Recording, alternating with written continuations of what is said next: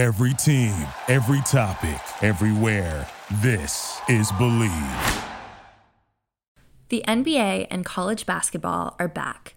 The NFL and college football playoffs are right around the corner.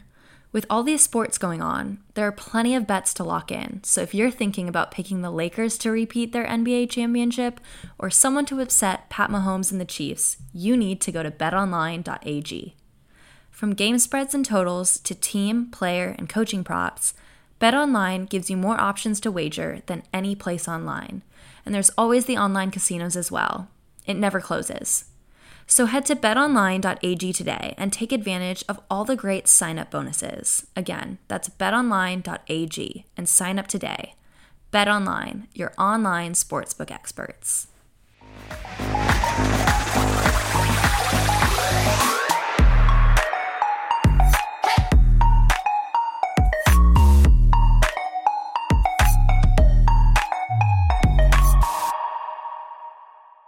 So today I have a very special guest. He is a figure skating legend and 1988 Olympic gold medalist.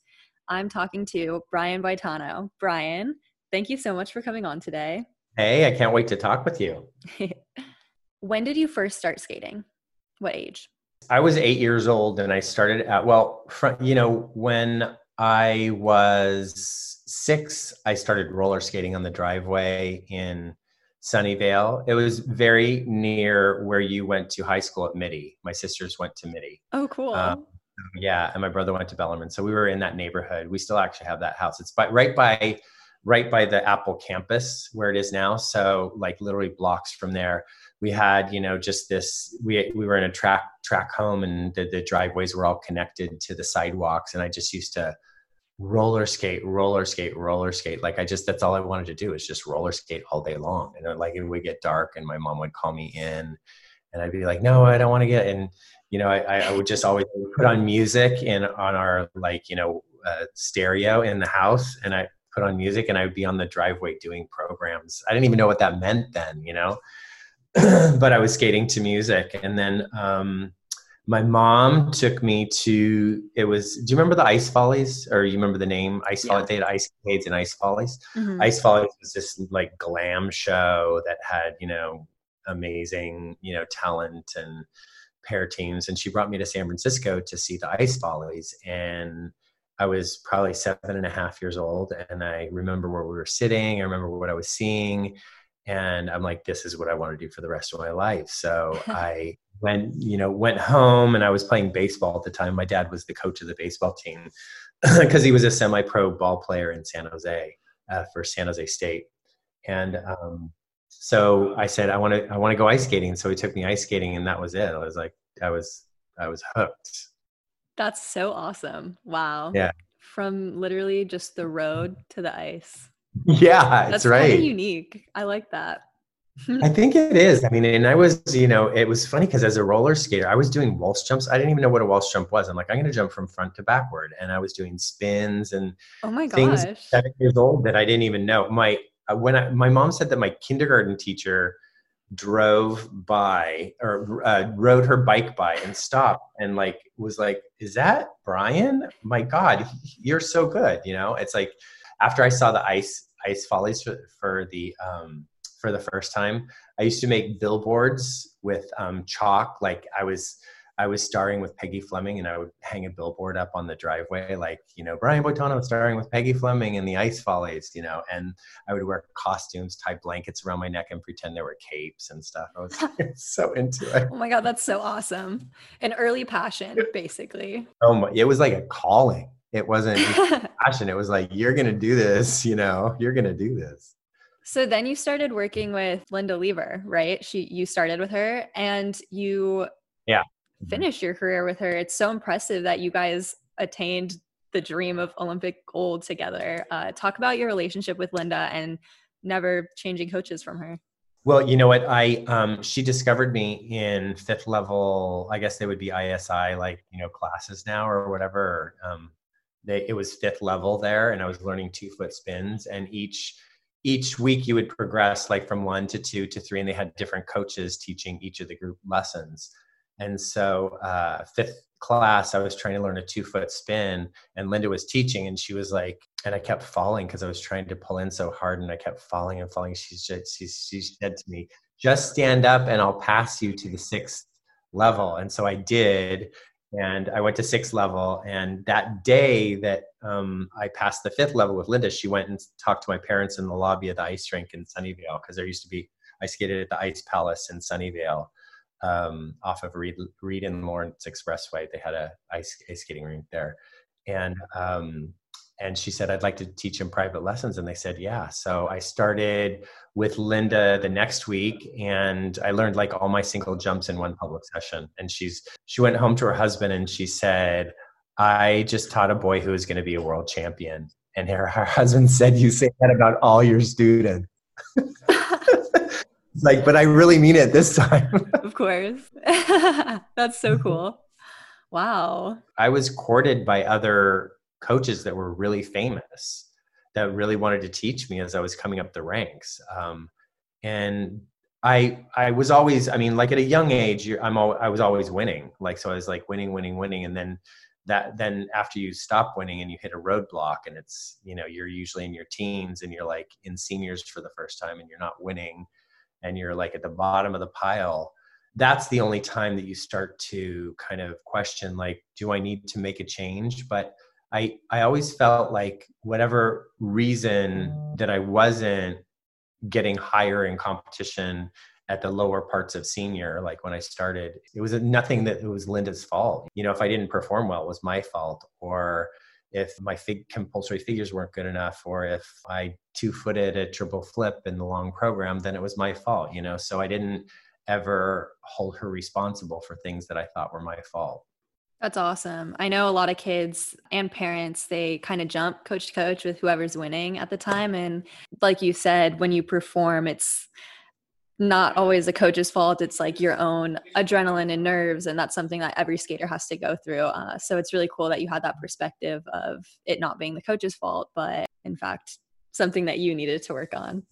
She did a really smart thing too, Paulina. And I don't know, a lot of coaches don't have this kind of confidence. She would send me away during the summers to famous coaches to get their input. So one year I went to train with John Nix. One year I went to train with Evie and Mary Scott-Vold. So she would send me away to get other advice on my skating. And that's a bold move, you know, like coaches would be like super threatened by that. You know, they're like, oh my God, they're going to steal my kid away. They're going to, you know. But I didn't. I took away the best of what I could learn from them. And then I, you know, really came back and I was like, it actually made me even more solid on knowing how much Linda knew, you know what I mean? It confirmed what she knew, because they were telling me like a lot of the same things that she was saying. So I'm like, well, she's saying the same stuff. They're not telling me anything that I haven't heard from Linda already. That's so cool. Actually, funny story. It's super similar experience with me with my coaching growing up, because I took from David Glenn since I was 4, and then he brought me all the way to the top, to the Olympics. But when I was younger, I went for a summer to Chicago to work with Sasha Fadeev. I also was consulting with Christy Ness up in Oakland, in Dublin.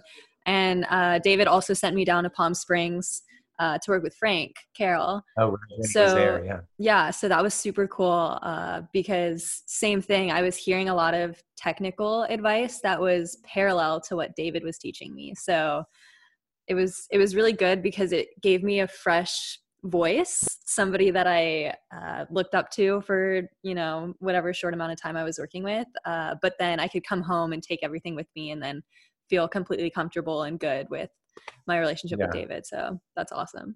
That's so interesting that you took from Sasha Fadeev. He was like my rival. I mean, like when he won the world title, I was 3rd my first year, and he was so amazing. I don't know if you ever saw that performance of him in Tokyo Worlds, but he was just, I was 3rd at Worlds. Brian Orser was 2nd and he was 1st. And I'm like, I don't know how I'm ever going to catch this guy. He was so good. Literally so good. But it would be interesting to know, because I didn't ever talk to him about technique or anything. And it would be interesting to like take from him to just see what his technique's like, or actually listen in on a lesson that he was giving. Yeah, he gave me a lot of help with skid, particularly on my double axel. Oh, and then we worked on edges. So I, or for my jumps, so triple flip inside edge. He had so many exercises to like beat that into me, and same thing outside edge for the lutz. He had so many exercises for that. So. I never remember you even having trouble with that kind of stuff though. Yeah, well, it was like when I was first learning the triples back when I was like 12, 13. Yeah, he had a lot of tiny tricks. I was doing a lot of wally jumps and stuff like that. It was cool, but he was definitely intimidating when I was younger because he's quiet. He's super quiet. So usually when people are quiet, like, yeah. Yeah, and he's also just Russian, and so. But it was awesome to get different perspectives growing up for sure in coaching. Okay guys, really quick, I want to tell you about this awesome company I'm partnering with, Viome. You can find out what foods and supplements are right for your body with their health intelligence test. It looks at your gut microbiome health, your cellular health, immune system health, and more. I'm super excited. I just received my testing kit. It's super simple, and I can't wait to get my results back. Seriously encourage. Angie's List is now Angie, and caring for your home just got easier. Whether you need help with routine maintenance or a dream remodel, Angie makes it easy to see reviews, compare quotes, and connect with top local pros who can get the job done right. Plus, you can see upfront pricing and instantly book hundreds of projects. No phone tag, just the work you need done at a time that works for you. Angie's got your to-do list covered from start to finish. Book your next home project today at Angie.com. That's ANGI.com. Encouraging you all to try out Viome. It's so cool, and it gives you personalized information and resources for your individual health. Order your test on www.viome.com and use code POLINA at checkout. That's POLINA. I can't wait for you guys to get your results. So did Linda keep coaching after your success with your career, or did she finish? She, so she wanted to give me all the attention that I needed. So she actually took her clientele and the people down from, we were splitting our time between Belmont Iceland and Dublin Iceland. She wanted to pare down to just two students. So it was myself and Yvonne Gomez, who was at the time ranked 7th in senior ladies in America, and then she decided to represent Spain and became the Spanish national champion, and then she would go to the Olympics with me in the same year. So she pared it down to just like Yvonne and I, and we would spend 6 hours a day in Dublin, and we would never have like our own lessons. She would always just coach us both at the same time and watch us both. So it became this really great trio, like a training companion that I had, because I think everybody needs sort of someone to be there to share, the day with and stuff like that. When I got through my career and I went into professional skating, Yvonne skated for 1 or 2 more years, so she stuck with Yvonne. And then she retired from coaching after we were done, and then took on the role as my manager and agent. So that became a full-time job for her, because you remember back in those days, we were like traveling and doing so much stuff professionally. Yeah. That's so cool, actually. It's cool. What is your relationship with her like now? Because I see you obviously with Linda at so many events and everything in the Bay Area, which is still your agent and manager then, or? Yeah, she's still my agent and manager. And so, and she just, it's not stuff, it's gone over from, skating and agenting for skating. There's, not much in that world right now. So it's gone over to like the Food Network stuff. So she's my agent for like all those things, like the HGTV shows and the Food Network stuff and all the cookbooks and all that stuff. So everything that's in my life, all the tangents that I've gone off into, she is, she's my agent and my manager. That's awesome. Your Boitano hand in your triple lutz was so unique in the 80s, and you were the first to do that. What was the process like coming up with that hand? It was interesting because I did, I debuted it like when I was, before I was national champion, and I did it in Skate Canada one year, and I like almost missed the triple lutz. So I took it out and I just went back to like regular arms. And then I went away into Boston to train with Evie and Mary Scott-Vold. And Evie said to me, "Do you do jumps with your arms over your head?" And I said, "Yeah, I do." And he said, "Let's see it." And I did one, and it was good. He's like, "You have to do that. You have to incorporate this," because what we were trying to do is I wanted every single jump that I did to separate myself from my competition. So everything that I did, I'm like, when I do a triple flip, I'm going to do a triple toe, because nobody was doing triple flip, triple toes. When I do a triple Lutz, I have the arm over my head. So everything that I can add difficulty to, I wanted to do that so that I could be a step above everybody else when they were, doing the regular triples. So, you know how, like, when you learn something and then you leave it alone and then you come back to it, it's like actually stronger. I actually learned the balance of how to get over the toe on the Lutz, like with the arm, which I wasn't learning how to do when I was first doing it. And then it became something that I couldn't even do a triple Lutz without the arm over my head. It was just like a totally different jump.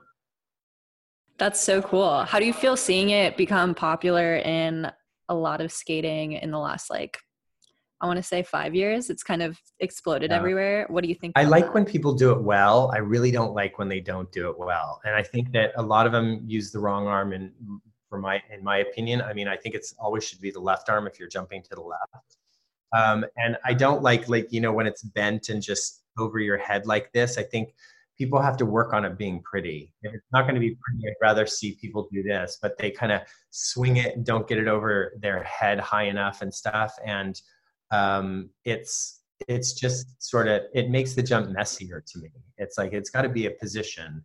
And so when someone does it really well, I love seeing it. I love seeing them do it. Yeah, I totally agree.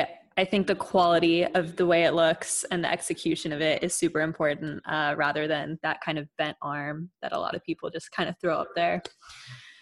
Yeah. And kind of use to make to get a rotation. Yeah, exactly. So I would just rather see not messy jumps. There's just so much different happening in skating right now. I think people are on crash courses to learn things and try to do more difficult, that they're passing certain milestones or stepping stones that make skating actually really pretty.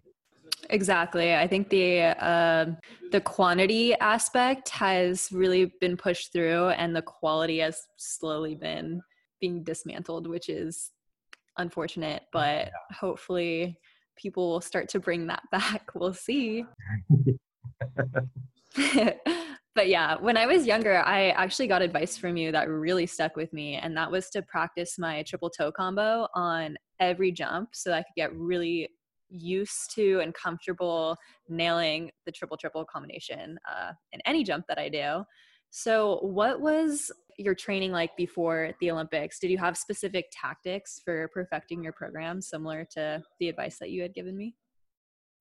Yeah, and you know what? I mean, I think that the triple triples was something that I implemented in my skating. It's like, because I did triple flip, triple toe, and when I first started doing it, nobody was doing triple triples. I mean, no guys were doing triple triples. So I was like, okay, this is ambitious, but I'm like, okay, when I learn this, whenever I do a triple flip, I'm gonna put a triple toe, even if I it's a scratchy landing on the triple flip. I am gonna pull in a triple toe and go down on it. I'm just like not gonna let myself off of like just always pulling in a triple toe. So then you get into that mentality of like, and actually you can actually do a less of a good landing on the first triple and still pull off the triple toe because you've been doing it no matter what kind of landing that you have. So it was actually a good exercise. But for my strategy was that every day was a competition, and I got one chance. I was nervous every day because I was such a perfectionist. So when I would do shorts and longs, I would be nervous for each run through because I knew I only had one chance, and I would be such a stickler for such a perfectionist. If I made one mistake at all, I would be so hard on myself like all day long. And so I would get nervous on a daily basis. And so I would pretend like it was competition. I would pretend like I was under pressure of an Olympic event. And I think that really helped. I think it really helped because you know, when you do a run through, if you go into the rink and you have the flu and you do a run through and it's a clean run through, you're like, I know that that's going to stick with me. Cause when I'm going on the ice at nationals, I know I can do this. I did it with the flu. I did it when I was feeling terrible. In every situation, I know I can do it. When the ice is bad, anything. It's like all those things build your confidence. So that's basically what my theory was, just to make every day a compliment. But I think that, you know, I think people underestimate the amount of training mentally that you have to do. I mean, people are worried about doing run-throughs. People are worried about this. My mental training was like, okay, I'm at the Olympics. It's 6:30 in the morning and I'm going to do a long run through. And this is the Olympics. The music comes on. I have one chance. I can't stop. I'm at the Olympics. So practice your tools of concentration. So focusing on your breath, relaxing your arms. There were certain things that I had that I practiced on a daily basis so that my focus would be laser focused, because when all that stuff at competition is coming at you and you're like noticing all these things and you're scared, not scared, but you know, you're chomping at the bit to get out there, things can take away your focus in a split second. I mean, people underestimate the snowball effect of when you're in a program. It's like your mind can go positive or negative in a split second. You got to prepare for that. And that's the most important thing to prepare for, because you and I have both been in programs that you're like, just you're spiraling out of control and you're like, oh my God, your mind's going like, oh my God, don't miss this. And then all of a sudden you're off on the wrong track. So I think that was the main focus of my training for the Olympics was sort of mentally, because, you know, by the point that you're going to the Olympics, you're pretty much the skater that you're going to be, but you've got to put it out there in front of people. And that's the hard part. Absolutely. Especially 1988 was notorious for the Battle of Brian's. What was that like? And was it extra pressure going into it, or was it just another competition against the other Brian for you? No, it was a whole nother level. What Linda did was something smart. She actually gave a deadline to the press before the event, said 4 months before the event, he will be doing no interviews. So if you want to talk to him, you have to talk to him up until 4 months, until he gets to the Olympics for press conferences and stuff. So I did all my press up until 4 months before, and then I just sequestered myself in the rink and I didn't talk to anyone. You know, I think the way that I knew that it was going to be a big deal is it was on the cover of Time Magazine, the Battling Brians, and I saw it at the newsstand before I was going to like flying to Calgary for the Olympics, and I was like, this is going to be a big deal. So I need to not read anything. So, and it's hard. I mean, when you're in the Olympic Village, you know, I don't know what your situation was, but we were sharing one apartment with 4 bedrooms. So it was literally the whole male team in one apartment. So they're watching TV, they're reading newspaper, they're doing this, and I'm wanting to tune out, you know what I mean? And it's really hard to tune out. You got to really try hard to tune out. It's awesome that Linda did that for you because the stress, I feel like, would have just been so much higher with all of that hype going on. Yeah. And I think that, you know, when you talk to journalists, their whole idea is to plant ideas in your head that you don't need to have that like minutia, like stuff inside of your head. You just have to focus on the task at hand. It was a really weird thing, Paulina, because I knew that Brian was favored to win, and I knew that I couldn't make a mistake. And when I went into the Olympics, I set this goal that was unrealistic. I'm like, I can't make a mistake all week long. I mean, I'm not talking just in the events. I'm like, I need to show the judges during practices that I could be the winner. I knew that I needed to win every practice, and I probably, I don't think I made a mistake all week. I mean, like on everything. And I'm like, it's really unrealistic for me to set the bar that high, but I didn't want to give them any excuse to not choose me. And I knew that skating in, you know, Brian's country, him being the silver medalist 4 years before, it was his turn, you know, to win. And I needed to take his turn away from him. And to do that, I needed to add an arm on my triplets. I needed to do a triple combination. I needed to do 2 triple axles. I needed to do 2 triple flips. And, you know, and so I was prepared for that. And, you know, and I met that bar. I mean, not that everybody would meet that bar, but I happened to meet that bar. And honestly, I think I needed to meet that to win that gold medal that time.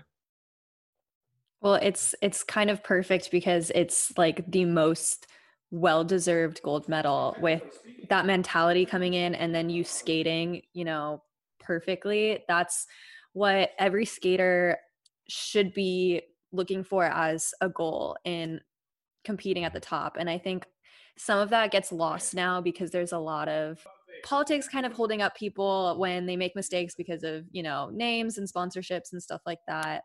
And so I think there's been a little bit of lost sight on the mentality that you need to come in and you need to skate perfect to win.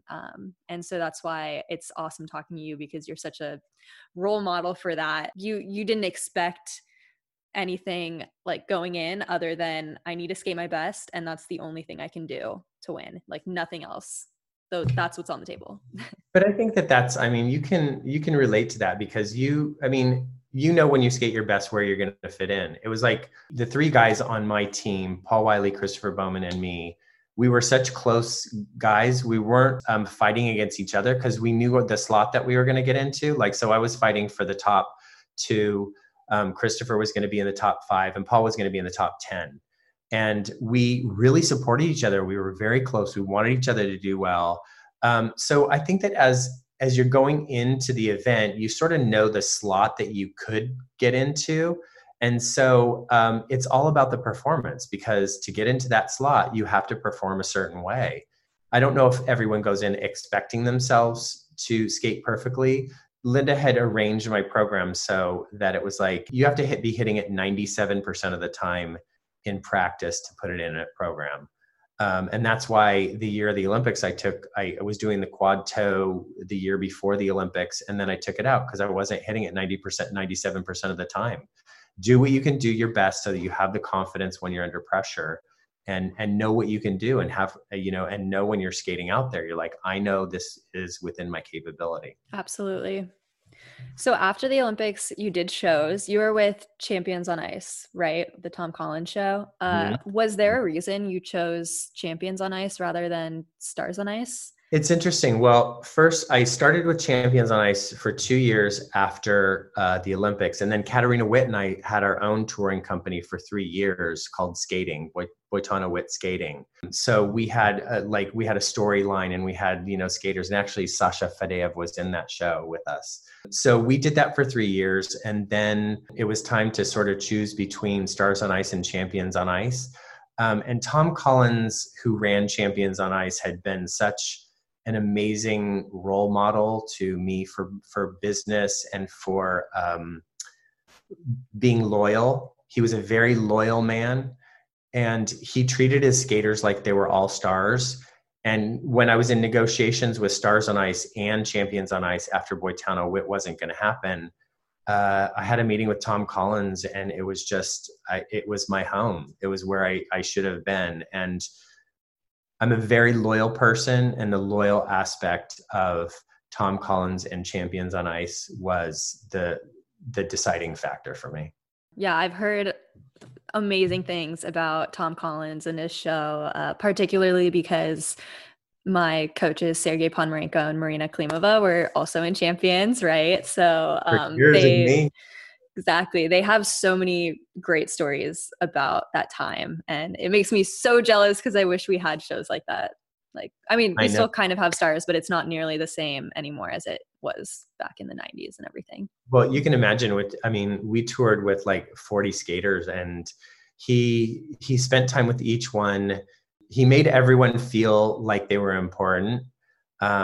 And not just because he paid them a lot, it was just because the way that he treated them, and he would treat their families with respect, and he would treat, he would just do special things for people, you know, like put their families up in the hotel, like with us. And he just had that way of doing things and making you feel really good. And you wanted to perform well for him because it was his show and he wanted it to be successful. So he had just this way, and he's responsible for so many people having so many things, you know, and I have never met anybody like him, and I don't think I will meet anyone like him. It's awesome. He just sounds like such a good person. Ugh. You would have loved him. He was so much fun. Yeah. So what other things did you do post-career after shows and everything? I know that you became super into cooking and are awesome with cooking and everything. So talk about your interest with all of that. Well, it's funny because for so many years, professional competitions, there were 1 year, there was 13 professional competitions on network television that we could do. And we had a world professional championships then. So between TV specials, touring, we had two tours a year. Champions on Ice did a summer tour and a winter tour. So we would go to B cities in the winter and then A cities in the summer. So between that, the professional competitions, the TV specials, we were skating all year round. So it was like you had to construct like time off during your year so that you could like choreograph programs and, you know, do stuff, you know, that you had to do, but we were busy. So, you know, for 15 years, that's, you know, what I was doing. And then I had this opportunity. I met Leanne Miller, the choreographer. Her husband used to produce a show for Food Network. And I said, I have a great idea for a Food Network show. So I met with his producer because he was a director, and we were in New York when I was on a tour stop, and I pitched him on this idea for Food Network. And my idea for Food Network had to do with me skating and then cooking afterwards. And he said, you know, this is the first time I've met you. You have a great personality. Let's just drop the whole skating thing and do a food focused show from your house. And you're the host. And I'm like, wow, that's refreshing, because most people want to add on the skating. They don't want to subtract the skating. So I'm like, yeah, let's do it. So we filmed a pilot and showed it to Food Network, and they bought it. And so that was the very beginning of sort of my food. I like to call it like kind of lifestyle, because I'm passionate about food, but I'm more passionate about like sort of entertaining, like making sure that Paulina has a drink and she's liking what I'm eating, and, you know, I'm serving the right things and everybody's having a good time. It's like that old Italian side of me, you know? It's being a host, being the host person. Yeah. It's like being a host. You like that too? Do you cook too? I love cooking. Yeah. Do you do mixology, like drinks and stuff? Yeah. I actually started exploring more cocktails, like the last year or so, but I got super into going to places like World Market and getting floral spirits and stuff like that to make. And so I love it. Yeah. It's really fun. It's fun. And it's like food is one thing, but usually I don't like to give control over the food in the kitchen to, you know, other people. I like to keep control of that, but it's fun with friends because I did a party, like I just put out like different flavored simple syrups and different cocktail, and there's sort of like a format that you use in putting together a cocktail. And so, but everybody likes to test that out, and they like to, you know, test things out and make something, you know, with their favorite flavors. And so it's a really fun thing to do for parties. Yeah, totally. I actually, when I was living with a few roommates last year, we created a little cocktail competition where we each went into our rooms and made our own cocktails, and then we went taste testing like room to room, and it was so fun. So I love doing that kind of stuff. What's your favorite fruit flavor? Fruit? I think I like grapefruit for drinks. I think grapefruit is really good for drinks. Oh, grapefruit. I have a really good grapefruit recipe. I do a grapefruit with a rum, and then I do a bay leaf simple syrup. So you just like put sugar, water, and bay leaves in there and let it steep, and then the grapefruit with the bay leaf, and then rum. It's really good with lemon or lime. That's so good. I made like a Prosecco vodka drink with rose water that I found at Whole Foods. Oh, and I added like, be careful. Oh yeah, it's very potent. So I had to put only a little bit, and then mostly Prosecco. It's like one drop. Yeah. Like, it tastes like a soap bar. Exactly. But it tasted really good because I added some rosemary in there too. It just had a lot of flavor. Oh, that sounds great. Yeah. That sounds awesome. I love that. Pretty good. We'll have to exchange some cocktail recipes. Yeah, for sure. But yeah, okay, final questions. Do you follow current skating, and what do you think about the trend men's skating is going in right now with all of the quads? I do. And I mean, I think it's amazing. Like in the jump competition that I judged, it was, you know, Nathan's just amazing. It's like, and for me, like when I see a skater, it's more than just their skating. It's who they are as a person. It just reflects in who they are. You know what I mean? And so I love him in all ways. I mean, I think our American skaters are really good. I do follow skating as much as I can.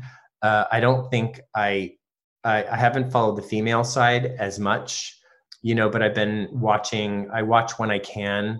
And there's been some like Mikhail Kolyada, who's, you know, recently I think he's just incredible. You know, I love our American skaters and I think that they're really good, but if I have to think of, you know, Europeans or Russians, it's, he really caught my eye just recently. I think was it Cup of Russia, right? Rostelecom Cup. Yeah.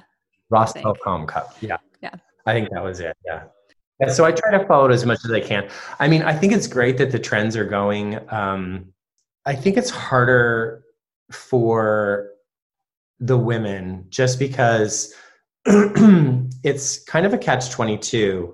And I know that you've dealt with this in your podcast before, but the women have to deal with something different when they go through maturity. And guys go through growth spurts and become stronger and more muscular.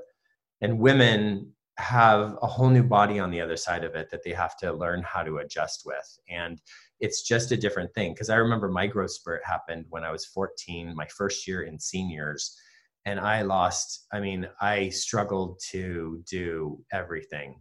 And I grew 4 inches that year. And, but then it took a year to adjust and then I got stronger.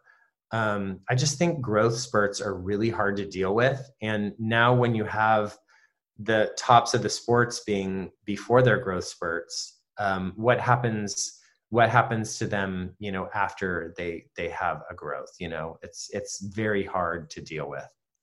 But I don't know. It's like, you know, when our sport has always been judged on technical, and it always will be, even though they try to make other things more important, you know, as important. If you're going to do a quad Lutz and a quad flip and a quad sow and toe in a program, you're going to most likely win. Right. So, you know, that's just the way it's always been. Yeah, exactly. And with that in mind, there's talk about an age change in both men and women skating. What do you think about that thing that's happening? Yeah, I mean, either an age change or I guess the age change is the only way to do it. But I think that with women skating, when we had compulsory figures, it was women competing at a high level. And I think that our audiences really like to see women going after a challenge. You know, it wasn't so much young girls. There's a different importance to women when they're focused on a goal and skating. I think that a lot of times you don't think that maybe kids know how important it is, or they haven't had enough lifetime behind them to experience, you know, what this means. Women definitely have gone through enough, and they know they know how important it is to attain this goal in their life. So I really miss seeing that part of it. And that being said, I don't take anything away of how amazing these young girls are at doing quads and stuff like that. But I guess I just worry about what happens when they grow, you know? Yeah, I totally agree. I think it's a totally different ballgame in the last 5 years with younger skaters just coming up, and we never know what's going to happen to them injury-wise, you know, throwing their prepubescent bodies into quads. So it is kind of concerning. And then in terms of viewing women on the ice, I do think it's more of a attractive aesthetic for viewers and skating fans in general. It always was women, and to see this shift now, it's very different. So it'll be very interesting to see where this goes in the next decade. So I think that, I mean, don't you think the age thing would be good too, right? I do. I mean, so what are they're talking about raising it to 17 or 18. Yeah, I think it's personally a good idea, which is funny because for me, I went to the Olympics at 15 and I was really small. But with that experience, I know it's completely different being 15 and the way I skated when I was 15 versus my age now. I'm 22 now, but when I was trying to be competitive, like 20, 21, 22, it's completely different. And everyone has their own time, but I think if we're looking at the overall like safety of the sport as well as what fans are really looking for, I think raising the age limit to 17, 18 is smart. Yeah, I think that that's good. And you said that everybody has their own time, but I think that in sports, when you start young, you have your, I think you have two times. I mean, it's like you have two different bodies. And so it's like a time with one body, and then there's a time with your adult body. And it's a completely different ball game. Exactly. Couldn't have said it better myself, honestly. Well, thank you so much for talking to me today. That was so awesome. We covered a lot. And yeah, that was fun. Thanks. Next time we'll talk about food. Absolutely. I hope you guys enjoyed this podcast episode. Please let me know what you think. Subscribe to my channel. Give me a rating. Give me a review. Follow me on my Instagram. That's where I'm promoting this. My username is @PaulinaEdmonds. And stay tuned for my upcoming episodes. Keep an eye out for them. And I can't wait to talk to you guys next week.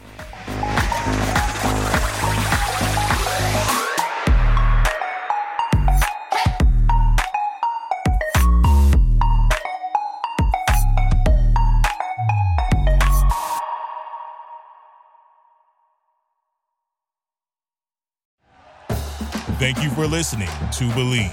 You can show support to your host by subscribing to the show and giving us a 5-star rating on your preferred platform. Check us out at Believe.com and search for BLEAV on YouTube. For the ones who work hard to ensure their crew can always go the extra mile, and the ones who get in early so everyone can go home on time, there's Grainger, offering professional-grade supplies backed by product experts so you can quickly and easily find what you need. Plus, you can count on access to a committed team ready to go the extra mile for you. Call, click Grainger.com, or just stop by. Grainger, for the ones who get it done.